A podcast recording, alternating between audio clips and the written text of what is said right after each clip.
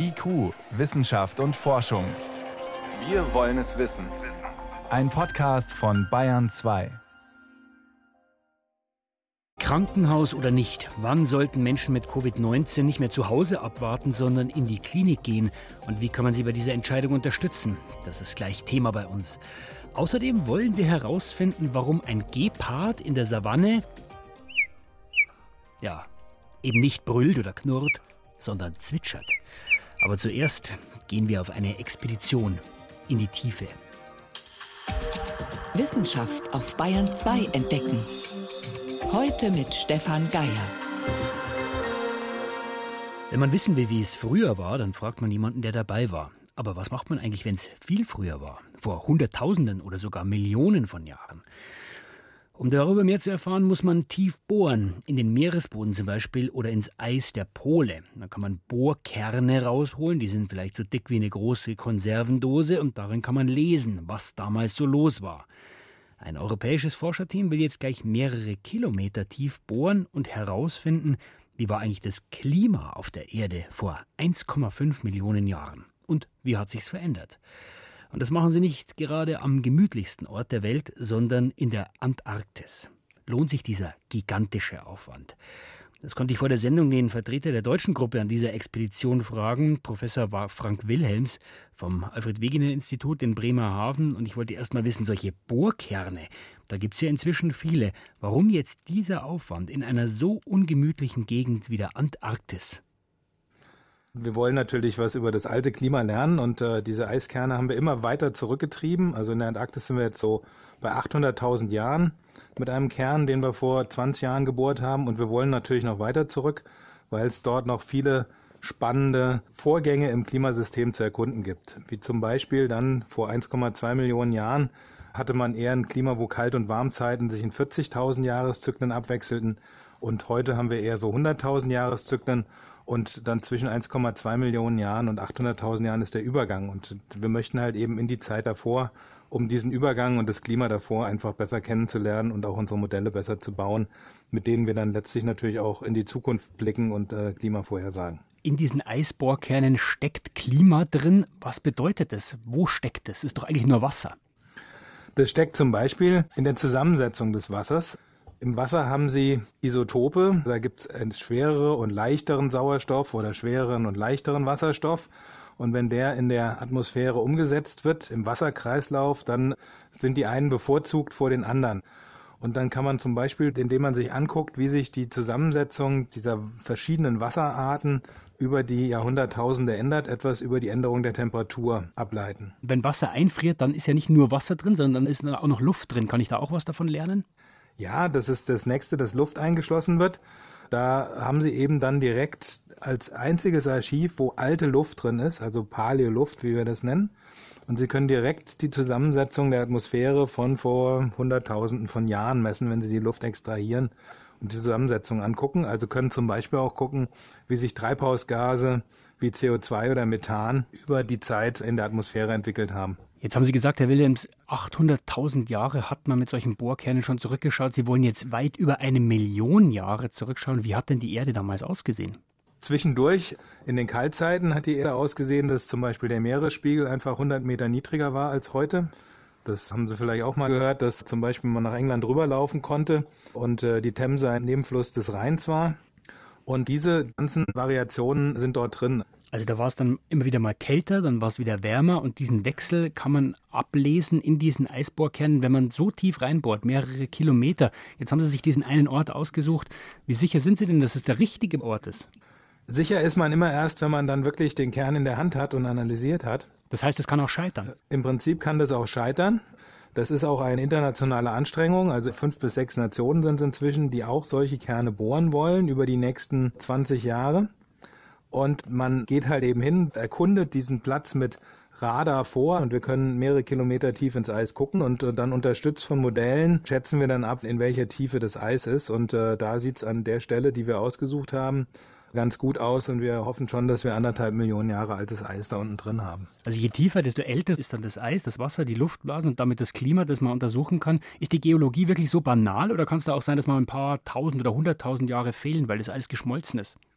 Wir suchen ja extra Stellen, an denen das Eis nicht geschmolzen ist. Also wir gehen in die innerste Antarktis, wo es immer so kalt war, dass dort kein Eis schmilzt. Und dadurch wissen wir, dass es halt eben in einer Chronologie vorliegen sollte, in der es einfach abfolgt. Also je tiefer man geht, desto älter. Und die Kunst ist dann eben auch noch rauszufinden, wie alt es unten ist. Das ist das ganze Feld der Datierung, wo wir dann eben durch Vergleich mit anderen Archiven, wie zum Beispiel Kernen, die man im Ozean bohrt, das Eis datieren und das Alter davon feststellen. Wenn man da drei Kilometer reinbohrt, das ist ja ein ziemlich langer Bohrkern, den kann man ja nicht mitnehmen. Wird das alles gleich vor Ort analysiert? Der Kern kommt so in circa drei Meter Stücken hoch, also man bohrt immer drei Meter. Wenn dann der Bohrer voll ist, das heißt also voll mit Kern und voll mit Bohrspänen, dann reißt man ihn ab und zieht ihn hoch und äh, bringt den Kern an die Oberfläche. Und an der Oberfläche nimmt man ihn aus dem Bohrer raus und setzt dann die Kernstücke wieder zusammen und sägt sie letztlich auf ein Meter lange Stücke, die dann in Kisten verpackt werden und ansatzweise auch erste Messungen in der Antarktis gemacht werden, damit wir grob wissen, in welcher Kernsequenz wir dort gerade unterwegs sind. Aber die Hauptanalysen finden dann in Europa statt. Wenn das, Herr Wilhelms, alles so klappt wie gewünscht und Sie holen da diesen kilometerlangen Eiskern raus, was muss denn passieren, dass Sie dort vor Ort oder einer Ihrer Kollegen dann wirklich einen Jubelschrei ausstoßen? Ja, wenn wir dann wirklich auf Eis kommen, was älter als eins Komma zwei Millionen Jahre, haben wir uns so gesetzt, dass das so das Mindestziel ist. Wenn wir dann irgendwo in den Bereich kommen, dann gibt es auf jeden Fall einen Jubelschrei. Kleine Jubelschreie gibt es immer so mit Fortschritten, so dass man sagt, man ist jetzt tausend Meter tief, zweitausend Meter tief. Das sind so die kleinen Freuden. Oder einfach auch, wenn irgendetwas über Tage einen beschäftigt hat, weil irgendwas nicht richtig funktioniert hat und man es dann irgendwie gelöst bekommt, weil das muss man ja auch da unten vor Ort alleine lösen mit den Mitteln, die man mitnimmt. Also wir bereiten uns ganz gut vor und nehmen so werkzeugmäßig und materialmäßig halt einiges mit.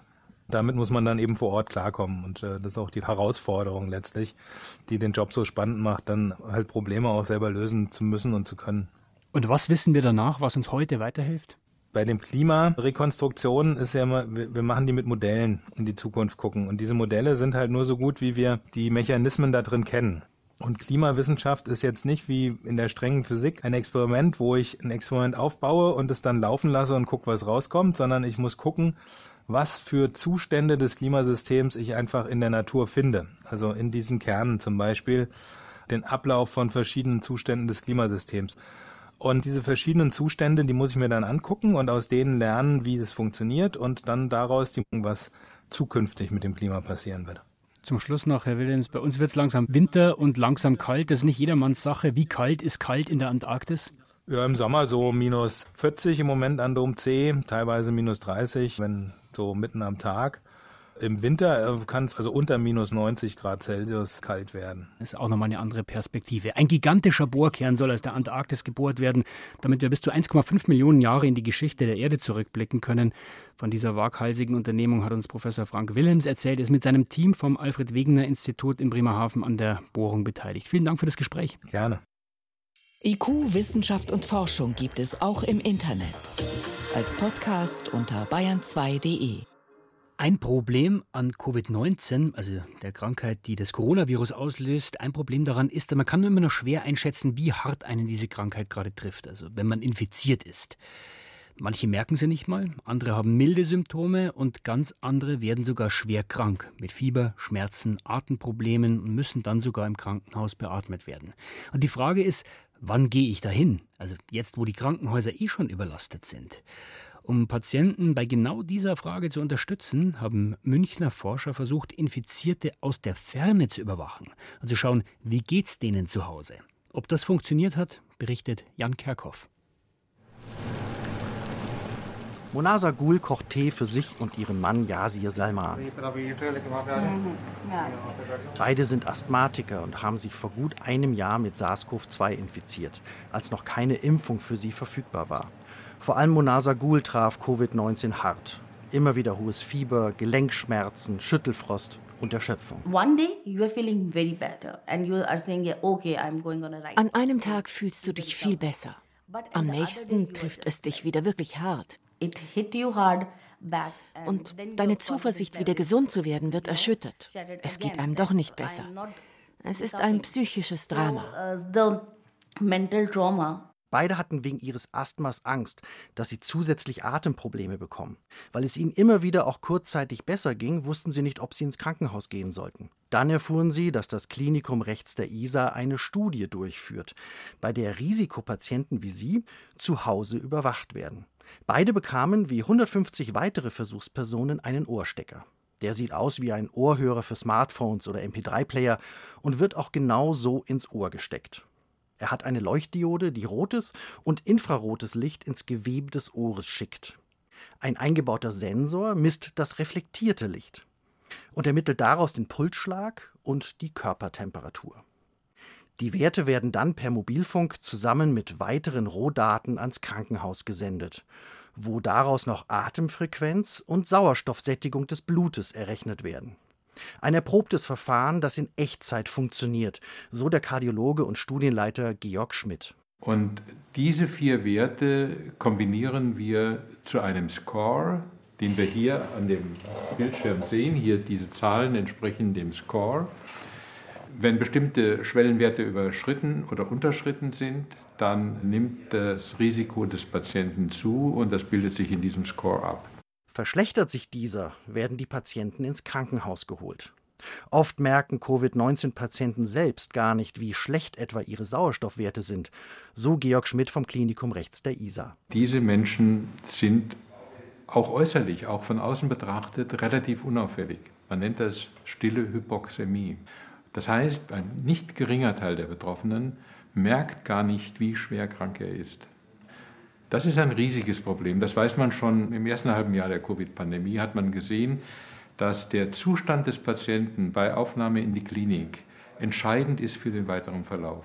Wenn die Patienten zu spät kommen, kann es sehr schnell lebensbedrohlich werden, so der ebenfalls an der Studie beteiligte Kardiologe Aimo Martens. Für uns ist dann die Entscheidung, kann man den Patienten nur mit einer leichten Sauerstofftherapie in der Nase, also mit so einem kleinen Schlauch, hat jeder wahrscheinlich schon mal gesehen, oder muss der auf eine Intensivstation und intubiert werden. Und dieser Weg bis zur Intubation wird dann viel, viel kleiner und enger.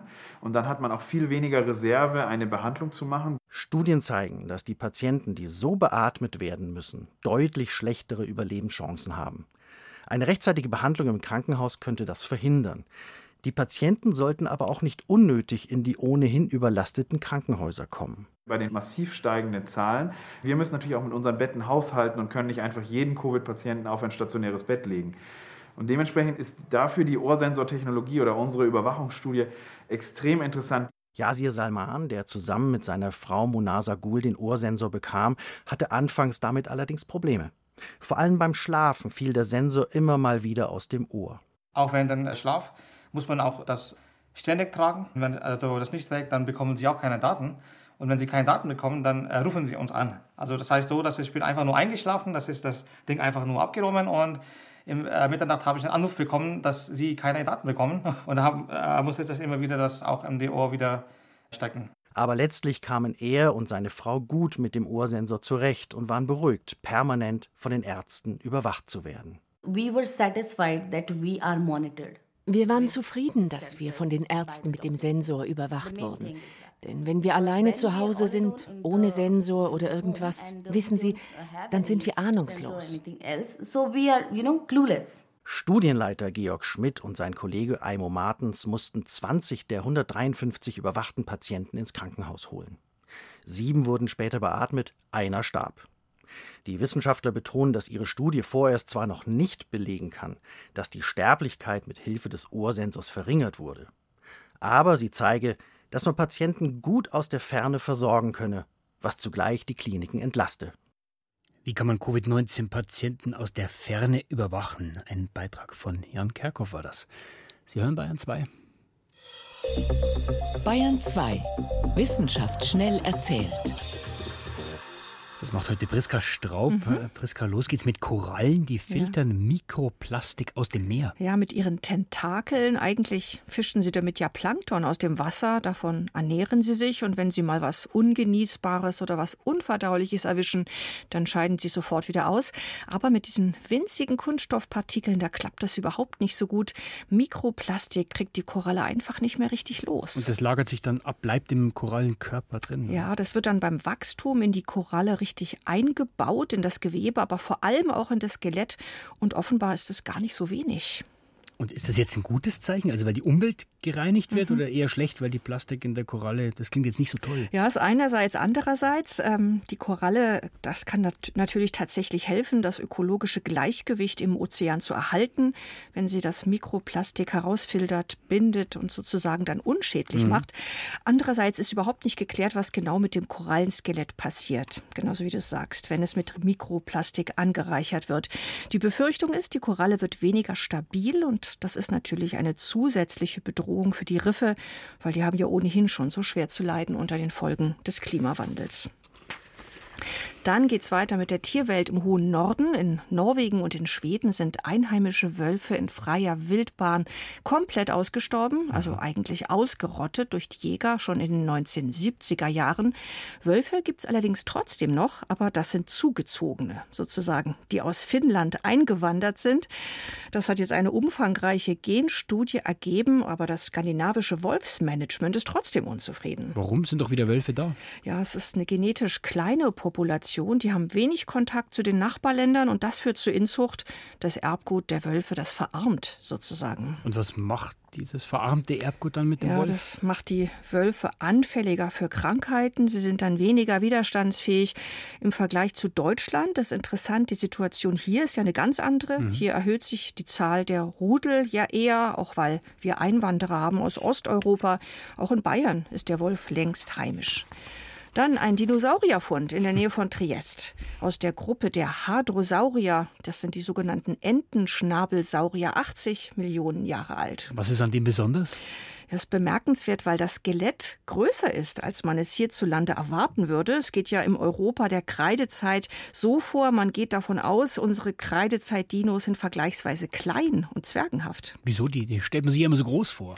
Ja, da gibt es diese Theorie der Inselverzwergung. Ist ganz hm. interessant. Europa in der späten Kreidezeit ist kein einheitlicher Kontinent, sondern besteht aus einem Archipel aus Inseln. Und so eine zerklüftete Landschaft, die behindert natürlich einerseits Wanderbewegungen, hm. andererseits ist auch nicht viel Platz da für Großtiere und schon gar nicht ausreichend Nahrung. Also dominieren Zwergformen, so hat man sich das bisher gedacht. Und das neu entdeckte Dinofossil, das stellt diese Verzwergungstheorie jetzt in Frage.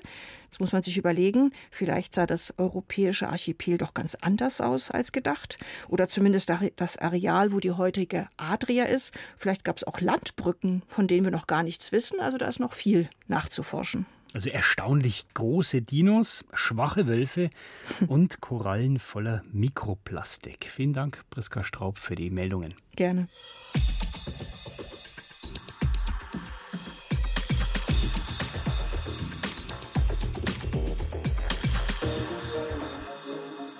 Tierstimmen sind ziemlich faszinierend, weil sie sehr unterschiedlich klingen.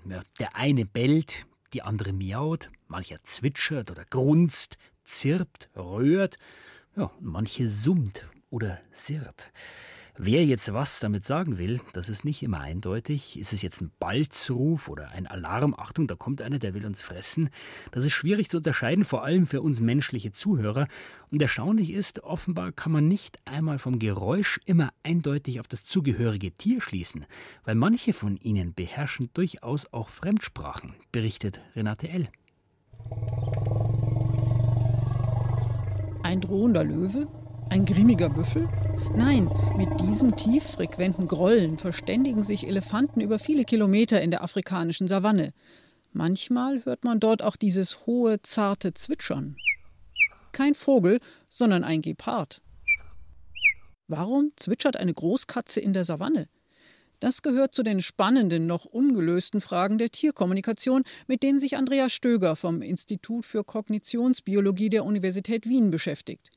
In solchen Fällen schaut sie sich das Verhalten der Tiere an und ihre Lebenssituation. Geparden haben ja schon das Problem, dass sie von vielen anderen gejagt werden. Also Löwen sind Feinde von Geparden. Sobald ein Löwe irgendwie äh, merkt, das sind Geparden, jagt er die. Besonders gefährdet sind die Jungen, denn die Eltern müssen sie allein zurücklassen, wenn sie auf die Jagd gehen. Also sie, sie sind doch einem ziemlichen Druck ausgesetzt. Nichtsdestotrotz müssen sie sich verständigen und da verwenden sie eben interessanterweise den höchsten Laut des Repertoires.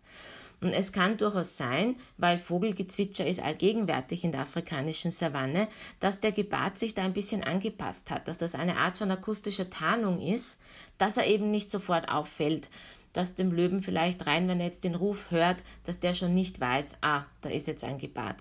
Gut zuhören und genau beobachten, viele Stunden lang. Damit lassen sich tierische Lautäußerungen entschlüsseln. Was passiert genau vor der Lautäußerung?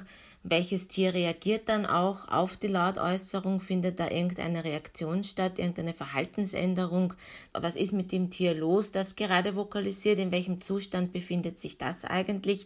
Das heißt natürlich, abgesehen vom Alter, vom Geschlecht, müssen wir wissen auch vielleicht, in welchem Erregungszustand ist es, in welchen hormonellen Phase befindet es sich gerade, zum Beispiel ist es fortpflanzungsbereit oder auch nicht. Das lässt sich oft nur im Labor ermitteln, am einfachsten anhand von Kotproben. Genau zuhören und beobachten bleiben allerdings die wichtigsten Methoden. Und das machen auch Tiere, um andere Arten zu verstehen. Wir wissen ja sehr wohl, dass unterschiedlichste Tierarten auf die Alarmrufe von anderen reagieren, mit denen sie im gleichen Lebensraum leben und vorkommen. Wir wissen es von ja, unterschiedlichen Antilopenarten, die mit Zebras zusammengrasen. Da reagieren sehr wohl alle auf die Alarmrufe, oder auch von Primatenarten, die dann auch auf Alarmrufe von eben Antilopen reagieren oder auch umgekehrt. Besonders gute Fremdsprachenkenntnisse hat der Trauerdrongo, ein knapp amselgroßer schwarzer Vogel. Er imitiert mit Vorliebe Warnrufe von Erdmännchen, zum Beispiel »Achtung, Raubvogel«. Und zwar genau dann, wenn ein Erdmännchen gerade einen Wurm oder Ähnliches gefangen hat. Denn das rennt sofort in seinen Bau und lässt den erbeuteten Wurm zurück, den dann der Trauerdrongo verspeist. Irgendwann merken die Erdmännchen zwar, dass sie reingelegt werden, für den Trauerdrongo ist das aber kein Problem. Er beherrscht bis zu fünfzig verschiedene Alarmrufe unterschiedlicher Arten. Dass Tiere mit der Kommunikation anderer Arten im selben Lebensraum vertraut sind, ist naheliegend. Aber artübergreifendes Verstehen geht noch viel weiter. Manche akustischen Signale sind offenbar universell. Tatsächlich haben Forschungen gezeigt, dass der Mensch An, anhand von Rufen vom Krokodil über den Frosch bis zu verschiedenen Säugetierarten, ob es jetzt der Elefant, der Panda ist oder auch Schweine, dass der Mensch wirklich erkennen kann, ob das Tier sehr gestresst ist, in Panik ist oder eben ob es mehr entspannter ist. Warum können Menschen so etwas intuitiv erkennen? Womöglich, weil auch über viele Millionen Jahre der Evolution manche Gemeinsamkeiten von Menschen und Tieren erhalten blieben. Ein Forschungsprojekt an der Universität Wien geht solchen Gemeinsamkeiten jetzt nach. Minimalen Lautvariationen, erklärt die Sprachwissenschaftlerin Theresa Matzinger. Eine Gemeinsamkeit, die es zwischen vielen menschlichen Sprachen gibt, ist, dass die letzten Silben von Einheiten, also zum Beispiel von Sätzen oder von Phrasen, verlängert werden. Also bevor man beim Sprechen eine kleine Pause macht. Die Unterschiede liegen mitunter im Millisekundenbereich, vor allem bei kurzen Wörtern wie ist. Aber Menschen nehmen sie wahr, das haben Experimente gezeigt. Und es erleichtert ihnen, das Gesagte zu verstehen. Wir haben das gelernt. Der Ursprung des Signals verlängerte Silbe liegt allerdings in unserer Anatomie. Nämlich, dass wir unsere Artikulatoren wie Zunge oder Lippen sehr langsam abstoppen und nicht abrupt abstoppen, bevor es eine Pause gibt, weil das energetisch quasi effizienter ist. Und die Idee, wieso das bei Tieren ähnlich sein könnte, ist, dass zumindest die Landwirbeltiere einen ähnlichen Vokaltrakt haben. Das würde sich dann zum Beispiel am Ende eines Melodiebogens bei Vögeln bemerkbar machen. Um Nuancen im Millisekundenbereich zu entdecken, braucht man technische Geräte. Die Natur akustisch entdecken, das geht natürlich auch ganz ohne Technik, im Wald oder im Park, sogar jetzt im Winter. Man muss nur genau hinhören. Einfach mal aufmerksam sein und vielleicht auch darauf achten, was will ich denn eigentlich hören. Also manchmal ist es auch wichtig, dass man wirklich bewusst hinhört, denn vieles überhört man auch einfach. Und wenn man einfach mal wirklich leise ist und nur mal einfach die Natur auf sich wirken lässt, dann wird man eigentlich plötzlich sehr, sehr viel wahrnehmen. Zum Beispiel, dass der Gepard zwitschern kann und ein Vogel Erdmännchen imitiert, um Würmer zu stibitzen. Clever. Soweit war's das vom I Q-Team für heute. Am Mikrofon war Stefan Geier.